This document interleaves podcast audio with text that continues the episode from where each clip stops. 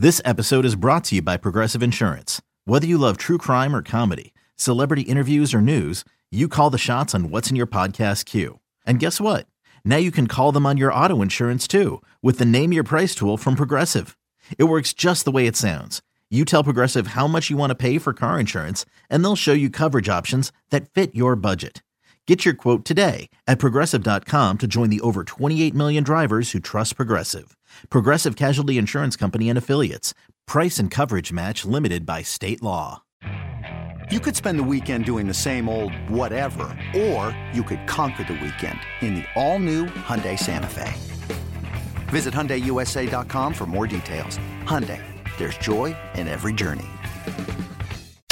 Cheeseheads. Cheeseheads. Get on your feet. It's Curd and Law. Hosted by Sparky Fighter and Ryan Horvath. Hey, it's Steve Sparky, five or twelve fifty a.m. The Fan. How are we doing here? We're broadcasting live from beautiful Milwaukee. You can follow me on Twitter at Sparky Radio. Ryan Horvath unable to join us uh, here. Uh, what very well may be the rest of the week, I found out this morning.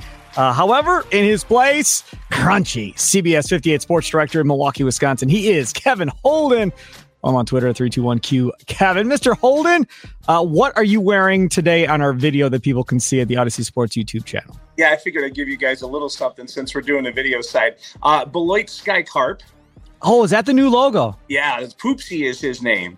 Poopsie? Yeah. It, inspired that- by Najee Davenport of the Packers? of is, that, is that who that was inspired by? Okay, go ahead. And then, you know, an off Brewers hat, I think a spring training uh, era Brewers hat. But this is this is significant because you when, when you have a, an athlete, you have to figure out a way to motivate your athlete, right? Yeah. I play softball, and he and my pitcher hates geese, hates them. So I wear this to motivate him. Oh, my goodness gracious. It works. I'm telling you. That's funny. Um, okay, so this is this is my thing. Um, speaking of motivation, I was wrong about Davante Adams uh, and why he left. And I think we were all wrong kind of about Davante Adams and why he left. So if you're just not understanding or hearing what has happened, Davante Adams talked uh, to the media, apparently. And this is from N F L dot com. Uh, let's see. Uh, he'll have a new quarterback throwing to him in Jimmy Garoppolo this season. But as Adams recently told the Ringer's Mirin Fader, in his opinion, the passer doesn't matter. His first team All-Pro nod earned in twenty twenty-two proved this. It proved that I am me, Adams said. A quarterback doesn't make me. I make me. And I can do it consistently at this level. That's why last season meant a lot. Even if I went and played like dog bleep, next year, they can't say it. Because now I've already proved it throughout the course of a season, played every game and put together a resume that says I do not need. You can erase all the numbers. You can just write in, he didn't need Aaron Rodgers. End quote from Davante Adams. Kevin Holden, what you say to that, my friend? Wow. Wait a minute. You... You know, toward the end of Davante's time in Green Bay, we knew that the you know there was a little diva bubble that would that would formed around him. Like, I get that, but wow! I mean, the, remember when it was when it was supposed to be Derek Carr because they were they were friends and they knew each other from way back, and and you know all these other other reasons about you know just family's so much- there. Why have his grandpa grandpa watch or something like that? Yeah, everything in the world, and and it turns out that that. Uh, You know, to use the old quote, Davante would say, I loves me some meat. Um, that is, man, that is crazy. And and honestly, given the amount of water that's passed underneath the bridge since the Davante Adams trade, does it not make you feel a little bit better that he is not here? Because- so this this is the thing. We all got on. Ro- well, my reasoning behind all of this was if Rodgers would have just signed the extension, not dragged it out that one year, and that would have been done, then they could have given Davante his money and we could have moved on and it would have been fine. But instead, Rodgers was playing the I don't know, I don't know, we'll see, we'll see, we'll see. And it dragged all the way through. And they didn't want to go give Davante all that money and then have Davante being mad that Jordan Love is his quarterback now if Jordan Love's not any good, so forth. So they're kind of caught between a rock and a hard place because of Aaron Rodgers. But now that I see these quotes uh, to Mirin, it's like, okay, this had nothing to do with any of that. Th- this just is Davante Adams had had his fill of everybody saying, you have those numbers because of Rodgers. If Rodgers wasn't there, you wouldn't be that guy. And in fairness, Not a lot of guys have gone on to do anything after Rodgers. Greg Jennings tried. Uh, Jordy Nelson tried. But they were never able to put up the same numbers that they had with Aaron Rodgers at any point. Then, what also may have triggered Davante Adams, and I would love to know if this triggered Davante Adams. Do you remember when Rodgers forced Goody to make that Randall Cobb move? Oh. Right? Go get him. And what did he say? He said, I don't care what they look like with everybody else. I know they're good with me. I'll make the I'll make them back to who they were with me. Right? Remember Rodgers said that about Randall Cobb. Well, he wasn't that good in Houston. Like, what do you think you're doing? I don't care what he did in Houston. I know he's good with me. That's all that matters. Same with Jordy Nelson, Greg Jennings, anybody else. When they're with me, I know how good they are. It doesn't matter how they look with anybody else. And I just wonder if in Davante's head he heard that and was like, dude, screw you. I'm good with anybody. Like, I don't need to be with you in order to go be the man. And I don't think Rodgers meant it as a slight towards Davante, but you just wonder, because at some point, somebody or something got in Davante's head to get his head to where it was at, to want to go play somewhere else, to prove that he didn't need the Hall of Fame quarterback. It becomes an ego thing as opposed to a personal thing. And and there was a time, I think, if you and I had this conversation five, six, seven years ago, or maybe a little before, that we we would not think the same thing about Aaron Rodgers' ego that we think now. And it could be, you know, you get ego developed on one side, you get it developed on the other side. I just, I am, I am floored though, because the truth of the matter is, I mean, you know how hard it is, Sparky, to find any combination. You can find, you can find talented receivers that struggle in certain systems with certain quarterbacks. You can find talented quarterbacks that don't work in certain places. When you have something that works as well as Rodgers and Davante Adams did, I know egos are involved, but the but the parts do make the whole, right? Yeah. Neither of them have, you know, Davante's gone on and done his thing in Vegas, and Rodgers is, you know, on to his next chapter. But what they had there was the centerpiece of success in the N F L, and it's massive success for everybody involved if you just let it happen. If it, if you win games, you win, you know, hopefully championships. It didn't happen in, in their case, in Davante's time. But when you can do those things, you're building the base of something successful, and to go against it, to to let ego drive all of that, is the opposite of doing that in what is one of the ultimate team sports in football. Yeah, I'm. I I, I knew there was a streak of diva in Davante. I'm floored, dude. I'm floored because you never heard that out of Jordy. You never, and the guy that had issue with Rodgers, and some will say still does, Greg Jennings. You never heard it out of Greg Jennings. Like, oh, I got to go somewhere else and prove to everybody that I can do it without Rodgers. Finley had his beef. He never really brought that up of, I got to go somewhere else to prove that I can do it without twelve. I was legitimately taken aback when I heard that he said that. I was like, ooh, okay. He he didn't leave for anything other than to prove to himself, in which he thinks he has to prove to everybody else, that he can do it without twelve. My response to him would have been, Kevin, Davante, listen here, son. You're going to be a Hall of Famer if you just keep playing with this dude. They're not going to say, damn, you know, I, I'm sorry, Davante, you play with a Hall of Fame quarterback. You can't go in. Marvin Harrison, sorry, buddy, you play with Peyton. Not going. It's not, it's not going to happen. It's not going to work. No, dude, you're going. And if you tail off at the end of your career, Jerry Rice, fine, fine. Who cares? You've already made the Hall of Fame career. You've already built the numbers, the whole deal. He's going regardless. So to, to me, this is, you will let somebody, I don't know who that was. Was it Cowherd? Was it Bayless? Somebody on T V is my guess, or some writer wrote something, got in his head, and then he started paying attention to everything he shouldn't have been paying attention to. And that was it. It was toast. And at that point, he was like, to hell with it. And then it was, okay, where do I want to go? Well, I know I've got good chemistry with Derek Carr. I know he's going to take care of me and get me the ball.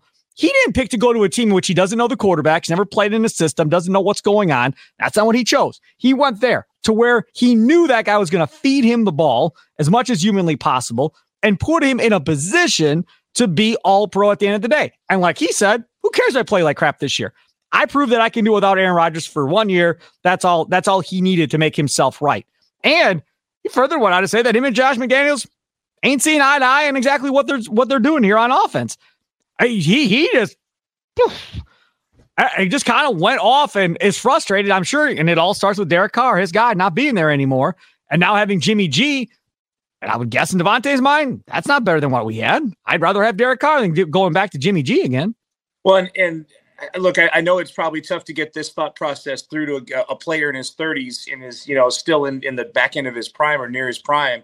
But it, you could say that Davante Adams sacrificed this one all-pro season in Vegas, and what he what he did in that sacrifice was, in the future, down the line, Davante Adams in this reality now will be welcome to Lambeau Field. Oh, yeah, he's a terrific receiver, whatever. But if he had stayed for the duration, there's a different level reserved for that kind of person in Packers lore with Packers Nation. Agreed. And and there's and again, I it's see Leroy Butler. Right, exactly. It's it is it's real easy, especially you know we, for the two of us in terms of ages are a little past what the N F L playing days. Yep. It's easy for us to say it, and I know it's probably tough to get it through to him, but that's a big sacrifice that was made. One all-pro season somewhere else, you know, an increase in yardage of what, twenty percent somewhere else. Right. Change for a level down in your legacy in Green Bay. It's significant. Yeah, no doubt. It is a big deal. All right, let's move on to topic number two, uh, and that concerns running backs. Uh, this was put out uh, on Twitter by Jesse Morris, M D. Games played by running backs over the past three years. Josh Jacobs, forty-seven. Zeke, forty-seven. Pollard, forty-seven. Aaron Jones, forty-six. Gibson and Dillon, forty-five. And then you go all the way down to thirty-seven as Joe Mixon, uh, Henry at forty. I mean, they have all the running backs. Kamara, forty-three. Dalvin Cook, forty-four. But you have two running backs, both on this Packer roster, that have put up as many, if not more, games than everybody in the National Football League as far as games played. And the knock coming in on Aaron Jones was, is he going to stay healthy? Can he stay healthy considering how big he is? But he's put up just as many games as everybody else. Do you think going forward, if this team does want to play the way they want to play going forward, that maybe Aaron Jones is here past just this year like we all think? Because I didn't think he'd be back this year. They redid his deal. Now he's back this year. He obviously loves being here kind of going forward. If he's healthy again, do you think they give him an extension and keep him longer? Or do you think they move on? Because he's making, what, ten million dollars? And for a running back, that's a lot of money in this league. Yeah, and, and there's there are a couple of variables that I think come into play, and, and you got to know what they are right away before you know the future of Aaron Jones. And one of them is Jordan Love's development, because if he if he does develop quickly, if he's on the Aaron Rodgers path, then the, I think the pressure comes back off a little bit. Aaron Jones was perfect for this this transition time where you're at the tail end of Rodgers and the start of Jordan Love. Uh, I think he's obviously been been an extremely useful player, great player for this team. But he is uh, he's a guy that when you're talking about miles and games played and stuff like that, that's not going to go on forever. And I think ideally, if if Love and the young receivers and the new tight ends and you know all of this stuff develops well, that's going to be this sort of slow end, I think, for, for Aaron Jones. And again, not that he's been been bad at all. I think he's been a, a perfect guy for this this time frame. I also think it's interesting that he's, you know, in terms of games played, he's been right there.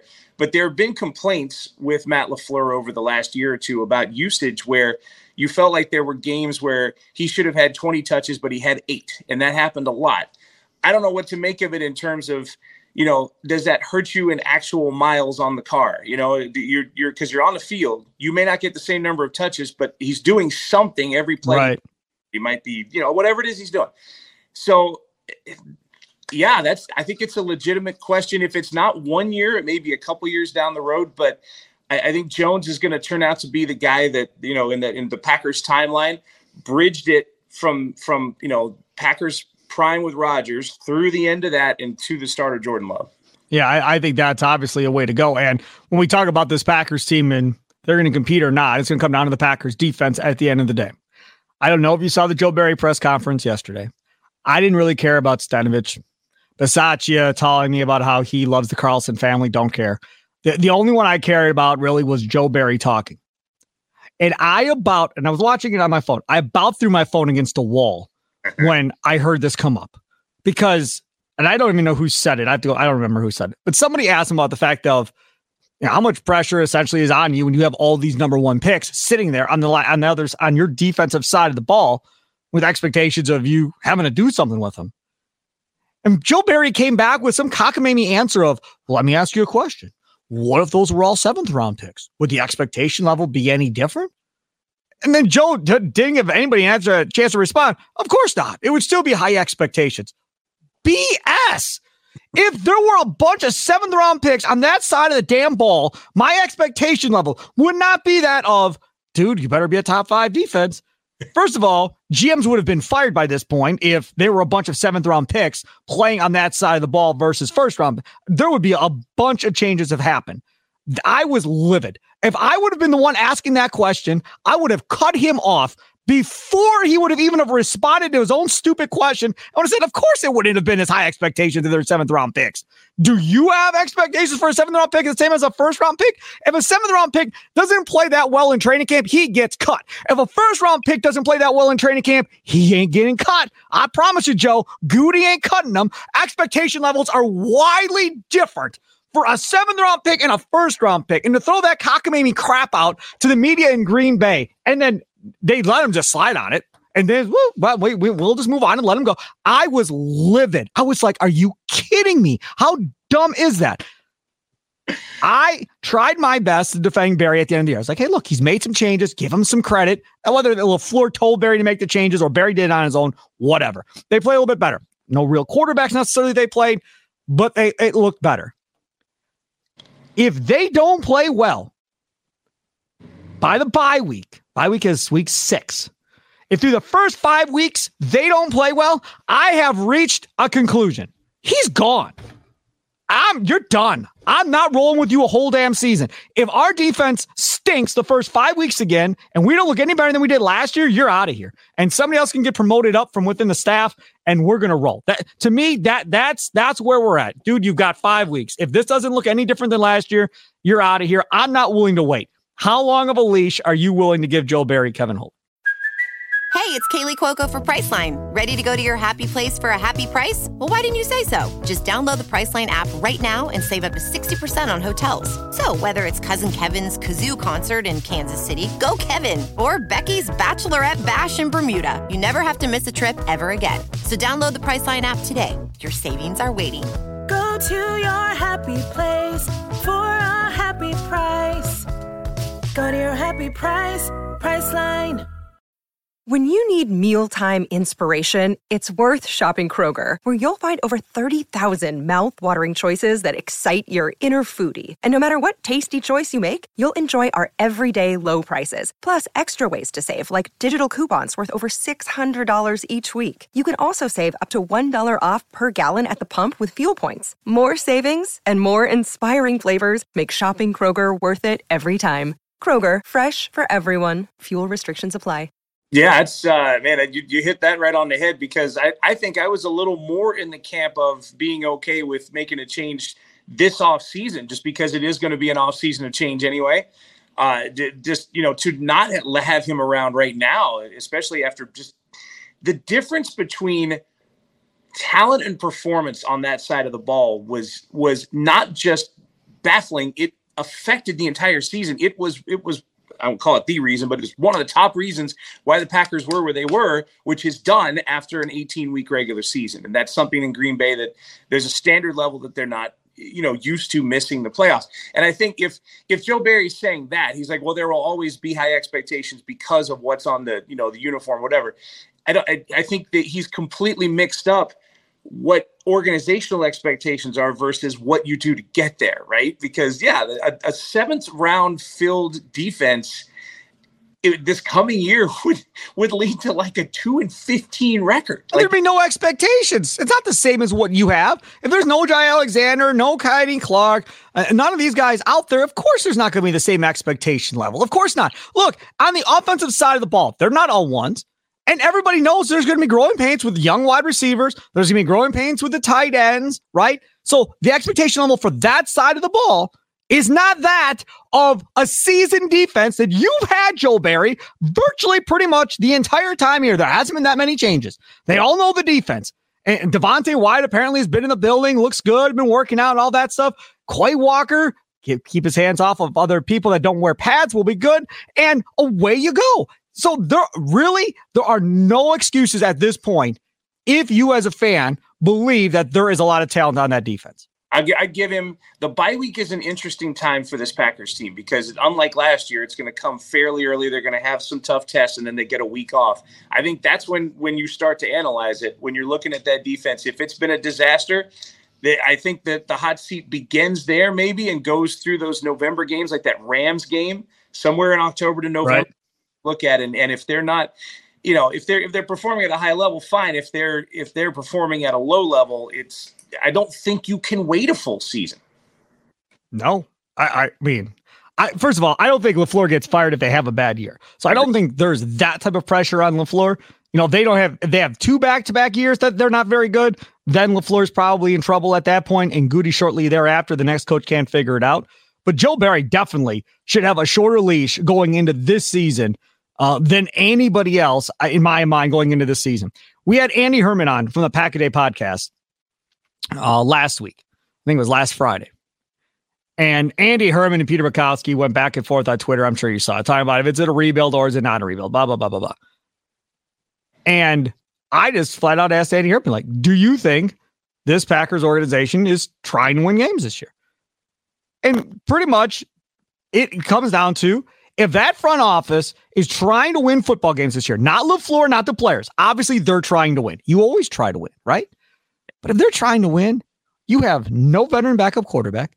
You have no veteran wide receivers to speak of in that room. You have no real veteran tight ends, and don't come in with DeGuara. You have no real veteran tight end presence uh, at this point. You haven't. You're going with a rookie kicker, it appears, uh, that was not all that great at Auburn. And he's going to come in here and probably miss a bunch of field goals and learn and, and try and figure it out. There seems to be a lot of on-the-job training. If you're trying to sell me that you're trying to win games, could they win games? Absolutely. I think they could win seven, eight, nine games. I think that's very possible. But this isn't the same as the Aaron Rodgers era where it was getting vets, plugging holes, and trying necessarily to go for it. Do you think this uh, front office is really that concerned about wins and losses this first year with Jordan Love? I think I do think there there's still a little bit of time, but the time is starting to run out in terms of, of grabbing the guys that you want. Because if you really are committed to it, going back to the quarterback position, for example, if you're really committed to it, I would much rather see whoever this year's Blake Bortles is now or within the next few weeks than to see him after everything that happens before training camp. And I, and I know some of it's a business and some of it's about quarterbacks looking for other deals, but I think that that's a commitment level that you'd need, right? Jordan Love has spent three years in waiting. He's he's ready, but there is still a spectrum of outcomes for him, right? There's still soup to nuts for him. Like he he could be great, but what if he's not, right? What if what if the the pressure of week to week to week gets to him the way it gets to some quarterbacks in the league? You got to have somebody in that position. I do agree with the veteran wide receiver thing, and I hope, I hope. that this is not a case of being burned by enough Devin Funchesses that they just decided not to have one. I think that's a terrible idea if that's the case. Uh, and and T Y Hilton, that's the guy. Yeah, sure. And that's the guy.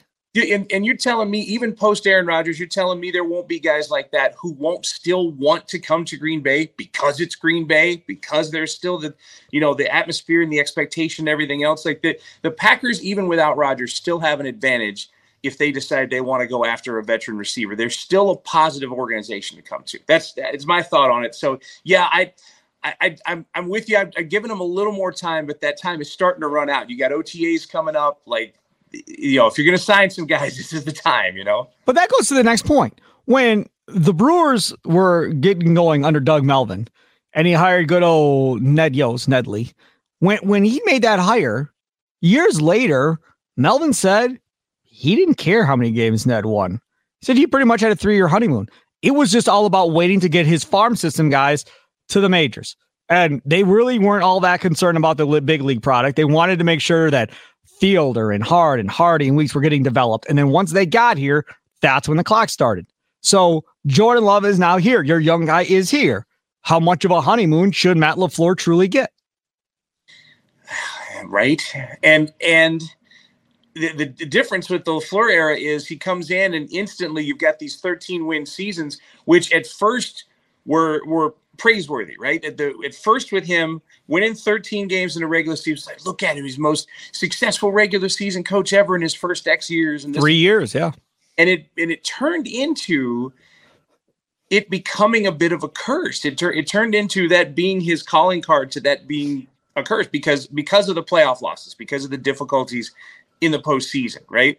And and now at the end of that era, now you're breaking this thing back down to where if they look, if the Packers don't make the playoffs this year, there aren't going to be a ton of raised eyebrows here. It's not going to be, you know, people screaming, yelling, carrying on like that. You obviously would love to do it, but if they end up eight and nine and miss the postseason this year, it'll certainly be much more understandable. Um, but that leash is also short. Like you, you can do that this year, but then if, if, if the team takes the same approach into next year and there's another eight and nine and you start getting a, you know, a string of eight and nines together, then you got a problem. I, I, I imagine that this year is fine, but after this year would, there would be an issue and you would need to see significant progress from Jordan Love. What do you need to see from this Packers team if they don't have more wins than losses? It's a losing record. What would you need to see to say they're going down the right path?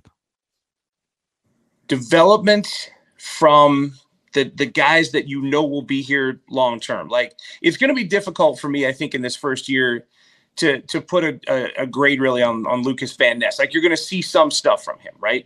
They they do expect some contribution from him. But in the Rashawn Gary mold, I don't think you define anything really on that first year for him.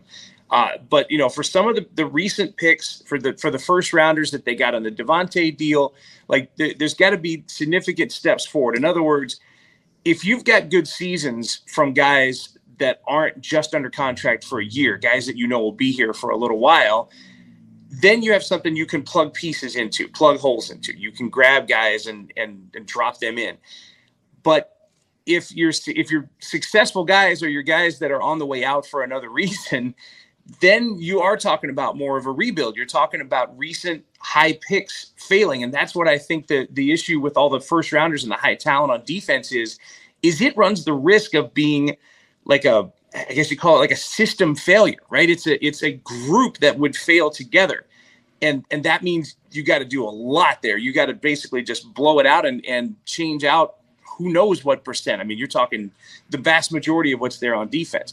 So You, you've got to be able, I think, to see something down the line from, from guys that you know will be here in twenty twenty-five, twenty twenty-six, twenty twenty-seven. That's the case. Eight and nine's all right. If Jordan Love makes some kind of progress, that's fine. I don't like putting a numbers game on it, but if they don't have to be like super, super dependent on the run game, I think that's a positive. Another one, Kevin Holden. What truly is the job of one Russ Ball within the Packers organization? What what what does he do? I'm setting you up, but what, what does Russ Ball do? What what what is he? What what do we think he does? He this I'm gonna I'm gonna demonstrate what I think he does for. Oh, you. okay, good, good, good, good. I heard this this story once at work. It's an S. Yeah, S on a paper. Yeah, with two lines through it. Money, right? right? He's a salary cap guy, right? Which which is a full-time job with all of Hold on. One second. Yeah. Did you see on Twitter today?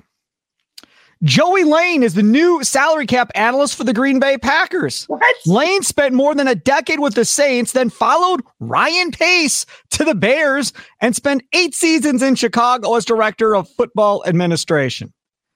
I tweeted out, I'm like, uh, wait, is this good? And a guy that covers the Bears, assistant editor for the Bears Wire, uh, and a co-host uh, of the Bear Down podcast said, nope, he helped ruin the Bears cap under Pace and replaced one of the best salary cap analysts in Cliff Stein. This isn't good for Green Bay. I did some further research. Do you know what this dude's known for? Oh, no. This dude's oh. known for bringing the void year to the Bears world and adding void years on contracts and doing that. And we've seen the Packers been doing void years now here for the last how many years and then train wrecking it at the end after the void years are up. I, I want to know what is going on in Green Bay. So, and maybe they had somebody else was a salary cap analyst helping Russ Ball, but then what the hell does Russ Ball do? If you have somebody doing the salary cap, then what is Russ Ball's job? Or is Russ Ball out of a job? And, and we don't know yet. Like, I don't understand. I'm missing something. Man, yeah. Because that's what I thought his job was. And and because of all the idiosyncrasies of the of the salary cap, it's something he had to do, you know, like you'd spend your whole time based around it. Man, you talk about void years. And you talk about void years in an era where, and here's the thing, people – people think that that trading Aaron Rodgers is this complete weight lifted off the shoulders. The weight isn't gone yet. Right. The dollar side of this still exists for the Packers. It is going to be massive. And oh my goodness, you know, you can, they, they made up their mind that they can't kick that much down the road, which probably plays a little bit of a role in, in the veterans that they do or don't bring in in this year to come. But you can't, like, you saw what happened to the Saints. That's, that's the thing that, that comes to my mind, where the Saints were so far over and then were just completely upside down. They were they were your friend who who eats ramen at like every meal. You know what I mean? It's just like, I'm, you know, right. I got to save the money. I got to save the money. And I, I don't think this is the right guy for that situation. If we're talking void years, if we're talking all of that, that's, mm-hmm. that's anybody associated with Ryan Pace, I don't want. Right? I'm just here to tell you, I don't know you. You may be good at what you do, but Ryan Pace isn't. I don't want you if you're associated with Ryan Pace at this point. I just have I have zero interest in you whatsoever. All right, last uh, one last topic here before uh, we wrap this thing up, Curtin Long. Thanks again to Kevin Holden, C B S fifty-eight. Follow him on Twitter, three two one Q. Kevin, I saw this this morning on the N F L Network from all uh, from N F L shop dot com. Top selling N F L jerseys. Number one is... With threats to our nation waiting around every corner, adaptability is more important than ever. When conditions change without notice, quick strategic thinking is crucial, and with obstacles consistently impending, determination is essential in overcoming them. It's this willingness, decisiveness, and resilience that sets Marines apart. With our fighting spirit, we don't just fight battles, we win them. Marines are the constant our nation counts on to fight the unknown, and through adaptable problem solving, we do just that. Learn more at Marines dot com. That's easy. Why am I blanking? Aaron Rodgers. Number oh, one. Seriously? Number one. I guess. Number two, Jalen Hurts. Number three, Patrick Mahomes. Number four, O B J. Fourth highest selling jersey right now in Baltimore. Josh Allen, number five. Travis Kelce, number six. Number seven, Jordan Love. Seven for Jordan Love. Justin Jefferson, eight. Micah Parsons, nine. Bryce Young, the number one overall pick of the Panthers, is ten. Jordan Love, number seven in the N F L.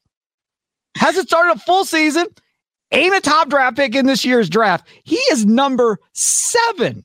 Does that surprise you, Kevin Holt? It's a little bit. It does, because look, if you if you break that down to Wisconsin, you know what I mean? If you say, okay, what are the top selling jerseys in Wisconsin? Then Jordan Love blows everybody away by a mile, because everybody's got to restock, right? Like, the reason Rodgers is one is it's a new jersey and everybody on that side of it's getting the jersey. And I guess the reason Love is seven is because everybody with the old Rodgers jersey is ditching it, right? Right. Like, cleansing yourself of it. But still, to do that on a nationwide level is pretty wild to me, because it's, it's the changing of the guard at one quarterback position, and and Jordan Love in the state of Louisiana or the state of Texas or California or whatever, I can't imagine has a lot of like name recognition outside of those who really, really follow the N F L. I don't think casual fans would know a whole lot about Jordan Love. I don't know. Maybe, maybe, maybe hate is a strong thing, Sparky, as much as I don't like it to be.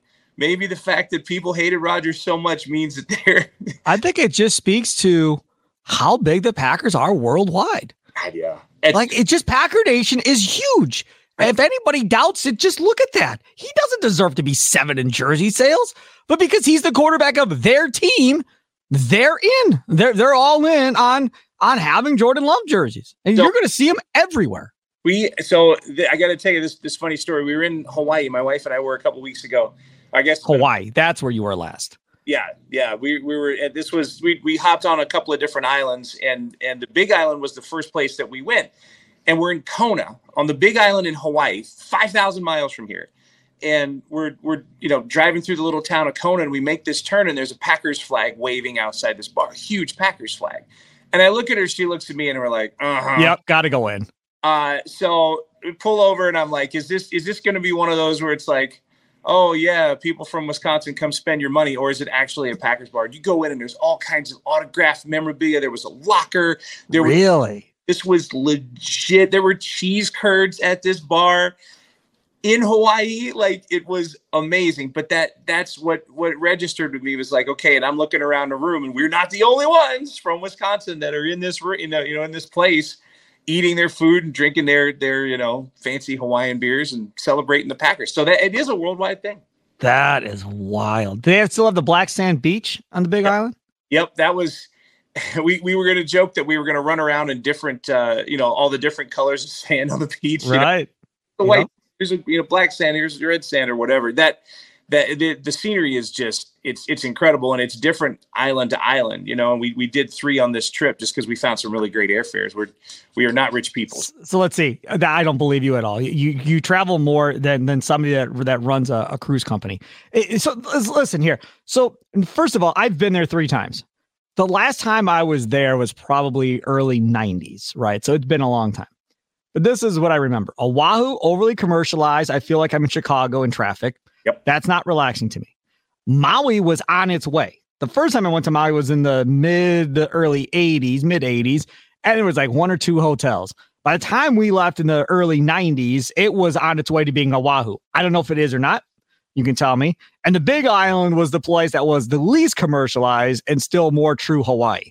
So fast forward thirty years, Kevin Holden, how accurate is what I said and how much has it changed? Maui's populated with a lot of resorts. Yep. And there's a little difference. Like, if you're from the mainland, you're like, oh yeah, Maui's fantastic. And if you're from the state of Hawaii, you're like, please go visit our other islands, please. Because it's Maui's a lot of fun, but but it's become, if Oahu is Chicago, then Maui might as well be like a sandals resort, right? Like, yep. it, it's not the same. So if you want the authentic Hawaii experience, the Big Island is it. It's it's it's a large island. It really is. Like, it's, you know, there's a lot of territory to cover. There's volcanoes. There's, yeah, it's the least touristy of all. And then Kauai is the other one that we went to at the end of this trip. And Kauai was, I think, maybe the most quiet Hawaiian experience. Like, you know, all of this stuff you're talking about without all the noise or whatever, right? You're just, it's just relaxed. That's what I'd want. Yeah, this is, I, I think Kauai is your place. There's like sixty thousand people total on the island. Uh, there, you know, you're, you, there's no like big tall buildings. There's no anything. It's just these little resorts and little restaurants. The pace is super slow. Uh, I was pleasantly surprised. Kauai is the, is the true getaway spot. It's the, it's the one where you're, you know, unplugging the phone and just sitting there for a few And it's probably the least expensive, I'd imagine. It was. And the other thing that happened is they, they, um, as the result of something really weird, they had a hurricane about thirty years ago that knocked down a bunch of um, chicken coops where these chickens were being kept for whatever reason. And the chickens that were domestic or that were being kept mated with the chickens in the wild. And now chickens are everywhere on that. And they don't care. We were playing back at a resort and that's our bags game, like stood there and watched us play. Didn't care. Just like, oh, that's fun. Look at you guys playing back. My wife turned to the chicken and she's like, I ate one of you last night. And he didn't care. It was amazing. That's amazing. Oh my God. That is so good. Kevin Holland, follow him on Twitter, three two one Keep Kevin, C B S fifty-eight sports director. He is the man. And of course, uh, voice of Brewers baseball as well, Kevin. Yeah, Spanish games. Uh, every Sunday home game we've got, there's one I think the Peacock took away, but Uh, yeah, man, that, the, the dream comes true every other Sunday, and uh, it's it's been a blast. Jaime Cano and I have been doing that for a while. It's my fourteenth year in the booth. So, yeah, if you're, if um, you're check it out. On- I, I, I lied. I, I have a follow-up because you brought up Peacock. I'd be an idiot not to ha- address this with you. Of course. How concerned are T V people about these apps? Because, I mean, we've got Amazon with Thursday night games. Peacock's getting an N F L wildcard game.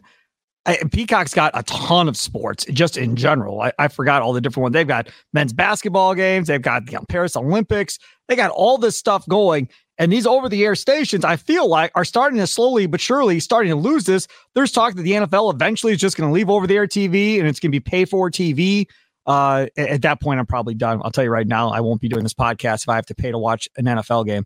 But that that that might be where it's going. And everybody says, "Oh, A M radio's dying." Da, da, da, da, da. First of all, to hell with you. And if you're taking A M radios out of your car, I won't be buying your car. Uh, but having said that, I kind of feel like we're going that same way with sports on T V. Yeah, we, it's it's a legitimate concern, and I think here's the reason. you've got a difference now between where the money is funneled and where the technology base is. And what I mean by that is, if you came to us at C B S fifty-eight and you said, we want to do this show, we can make a quality production and put it out over a quality stream on the air. It's a good looking product. People will want to watch it. You do that with an app. And I mean, I'm sure you've heard plenty of complaints about that Bally's app. And sure. Oh, yeah. Yes. So you're telling me that that's that the one hundred ten million dollars is getting floated that way toward those apps and all the all the struggles that they have with technology, where the way to do this on a quality basis is not where the money is getting funneled. That's where the concern, I think, comes in, is that you, you know, you have the you have the the talent and the know-how to make a quality broadcast. But if the money doesn't get funneled to you, it's it, it's done. Like, it, you know, you have to keep the thing going. And if the money doesn't come in, it won't. And and, and eventually that's going to have a massive long-term effect. And f- more people more people are cutting the cord, which I think people think is going to help from an app standpoint. But what it's actually going to do is hurt from an everything else standpoint. Like this. Yeah, but Kevin, what's going to happen is, if I'm Peacock and let's say I have the N F L rights or YouTube T V or whatever, guess what's going to happen, y'all?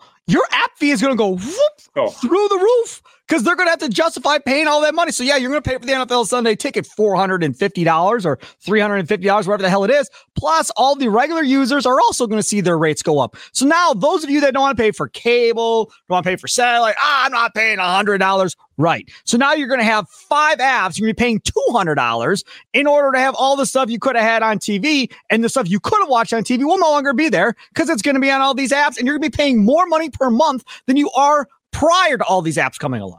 And don't forget the R S N's, you know, right in the middle of bankruptcy, and thankfully yep. it affected the product to this point. But it's it's a sign of money not being funneled to the teams eventually in the same amount that they are now, because those apps are they're out there, but I don't know if they're revenue generators. They could pay one hundred ten million dollars, but will they bring in enough to pay one hundred ten million dollars next year? And right. I, well, that's the case. Yep, I, I can't wait. I. I I can't wait to see how this all goes, because I'll tell you right now, if you want to drive me from sports, that this is exactly how we're going to do it. We're going to, you're not just going to drive me, the guy that's almost fifty. Those people that are in their sixties and seventies, I'm telling you right now, they aren't going to go out and start screwing around with apps. That's not happening. There's no chance. Some of these people just have still have the rotor antenna. They're not going to go out and start dealing with smartphones and apps and figuring out how to get to that spot or that. They're going to lose a lot of people, but whatever. Uh, he is Kevin Holden, C B S fifty-eight Sports Director. Follow him on Twitter, three two one Q Kevin. I love talking to Kevin Holden. Grouchy, thanks so much for coming on, my friend. Always a blast, Sparky. Thanks for having me, man. Don't forget, you can download this for free on your Odyssey app or wherever you download your favorite uh, podcast ad. And, of course, on the YouTube Odyssey Sports page. Have a good one.